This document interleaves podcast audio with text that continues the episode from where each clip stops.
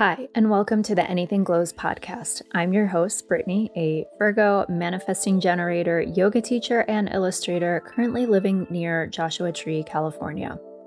I'm also the founder of Sage Glow Studio, where I help women develop intuition led wellness through movement, meditation, breathwork, and cycle syncing.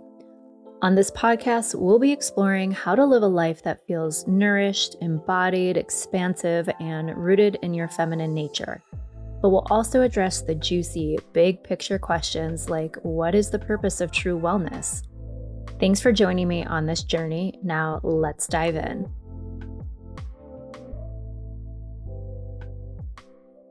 In today's very first episode, we're going to jump right into story time and it's going to get vulnerable.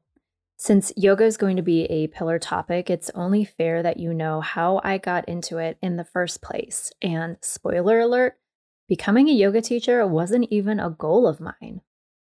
For those of you that know I'm actually half Indian, you might assume this was some family lineage, but no one in my family was a teacher or even really practiced. My grandfather was known to do headstands often, but that was really it.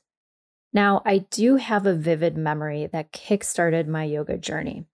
It's 1998. My mom and I are watching the Rosie O'Donnell show, and Madonna is on. If you remember, this is a time period when Madonna was in her Indian phase, where her songs, her fashions, everything had some Indian influence. And she talks about how she doesn't work out anymore and only does yoga, flaunting these ripped, yoga toned biceps. They do this little bit together, and as Madonna is demonstrating Ujjayi breathing, Rosie goes, You sound like Satan making cappuccino. We crack up. It's a funny line, but later, I remember feeling some type of way about it.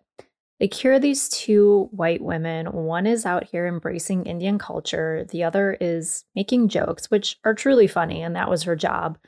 And I'm in no way saying that only Indian people can practice or teach yoga but it made me feel a bit jealous. Basically, it made me decide that if Madonna or any pop star was going to be doing yoga, it was imperative that I, as a young half Indian woman, must also do yoga and do it, quote, better than her.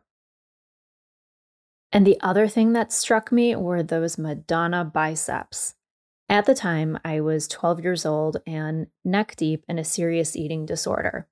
I had been struggling with body image issues since I was about eight, which was the first time that I perceived myself to be what I considered too large compared to my friends. So, if I could do a workout that would make me skinny and toned, I was in. And because those of us with eating disorders are really good at hiding things, I could just camouflage it and say I was doing yoga because I'm Indian. Well, I ended up going into treatment for my eating disorder and depression. It wasn't until a few years later that I finally got around to yoga again. I was going into high school at a very large school where I didn't know anyone and was starting to explore who I was. The first friends I made just so happened to be a group of Indian girls, so that immediately made me embrace my Indianness. Okay, imagine teenage Brittany wearing loads of dark eyeliner, my grandmother's old sari blouses over a tank top, which was 100% a vibe, and this random bracelet from Hot Topic of all places with depictions of Indian gods and goddesses, even though we're not even Hindu. I then found a yoga book at Barnes and Noble and started practicing all of those poses. Then I got an MTV yoga DVD and it all snowballed from there. So, as I'm practicing and learning yoga on my own, my focus is really on the physical aspect because the body image issues are definitely still around. And looking back, it's funny to see how I was using this practice to make myself more Indian, but really I wanted to look smaller, like all of these skinny white people and all of the books and videos I was finding. So it was actually creating this strange identity dissonance as I was trying so hard to figure out the root of who I was and if I could like her. But slowly, I was becoming more open to the deeper aspects that a yoga practice brings up. I started to gain a little body confidence. I was always flexible, but not great at running or sports, so it felt really good to do something physical that felt natural to my body. And even though most of the time I was still struggling to be happy with how I looked, I had these pockets of moments where I could appreciate I was strong in a certain pose. I had balance and could stand on one foot. I could bend in lots of different ways.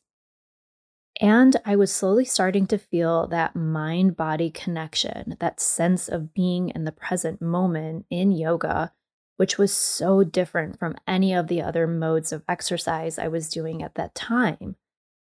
And I was doing those other things not because I enjoyed the movement like I enjoyed yoga, but because I wanted them to change my body into a shape and a size that I thought was better.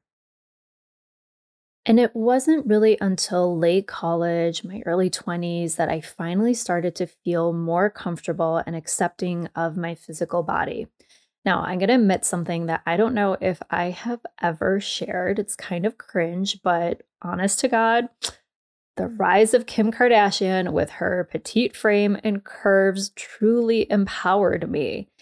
That was that final push I needed to not only accept the shape of my body, but also embrace it.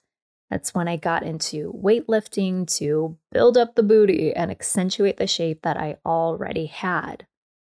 And as the purpose of my physical movement evolved, yoga's role in my life started to evolve as well. I no longer needed it to play such a major role in changing the shape of my body. So I started exploring its other aspects, the meditation and breath work. I found myself needing the inner peace that I was realizing yoga brought to me in the stressful and hectic time period of my life that was graduating college and starting my career. So, yoga started taking on this conscious healing nature. Before, it was healing me from the inside out, and I didn't even realize it. Now I'm using yoga in a very intentional way. I'm learning more about holistic wellness, how the body is so interconnected, and how I could move through an anxiety attack or do certain poses to help ease period pain or breathe to center myself before a big work presentation or how to embody peace when my coworkers are freaking out and I'm trying to remain calm and creative. And I needed that shift, that maturity, the deeper, more intimate, and well rounded experience of yoga in my own life before I could take it to the next level. And again, it wasn't my goal from the time I saw Madonna on TV doing yoga to become a yoga teacher. I simply got to a place in my own practice, in my own experience of seeing the evidence of how yoga improved my overall well being, that I felt like one, I needed to learn more, to be in a studio, get educated in a more structured way. And two, I wanted other people to experience what I experienced. If yoga could help me, maybe I can help someone else through yoga. So I chaotically decided the year we were getting ready to move from Illinois to California, which was only three and a half years ago, that I would do my teacher training. So now I find myself here in the middle of the desert, which just so happens to be an incredible energetic match for the practice of yoga seeking ways to share it with others. And I know the world of wellness and yoga feels so saturated and inauthentic at times, but no one can argue with my experiences over the last 25 years. Yoga has proven itself so useful to me. I know you'll be able to find some gems of value in it as well. Now, I don't expect all of you to go out and practice yoga for hours or do teacher training yourself to reap the benefits.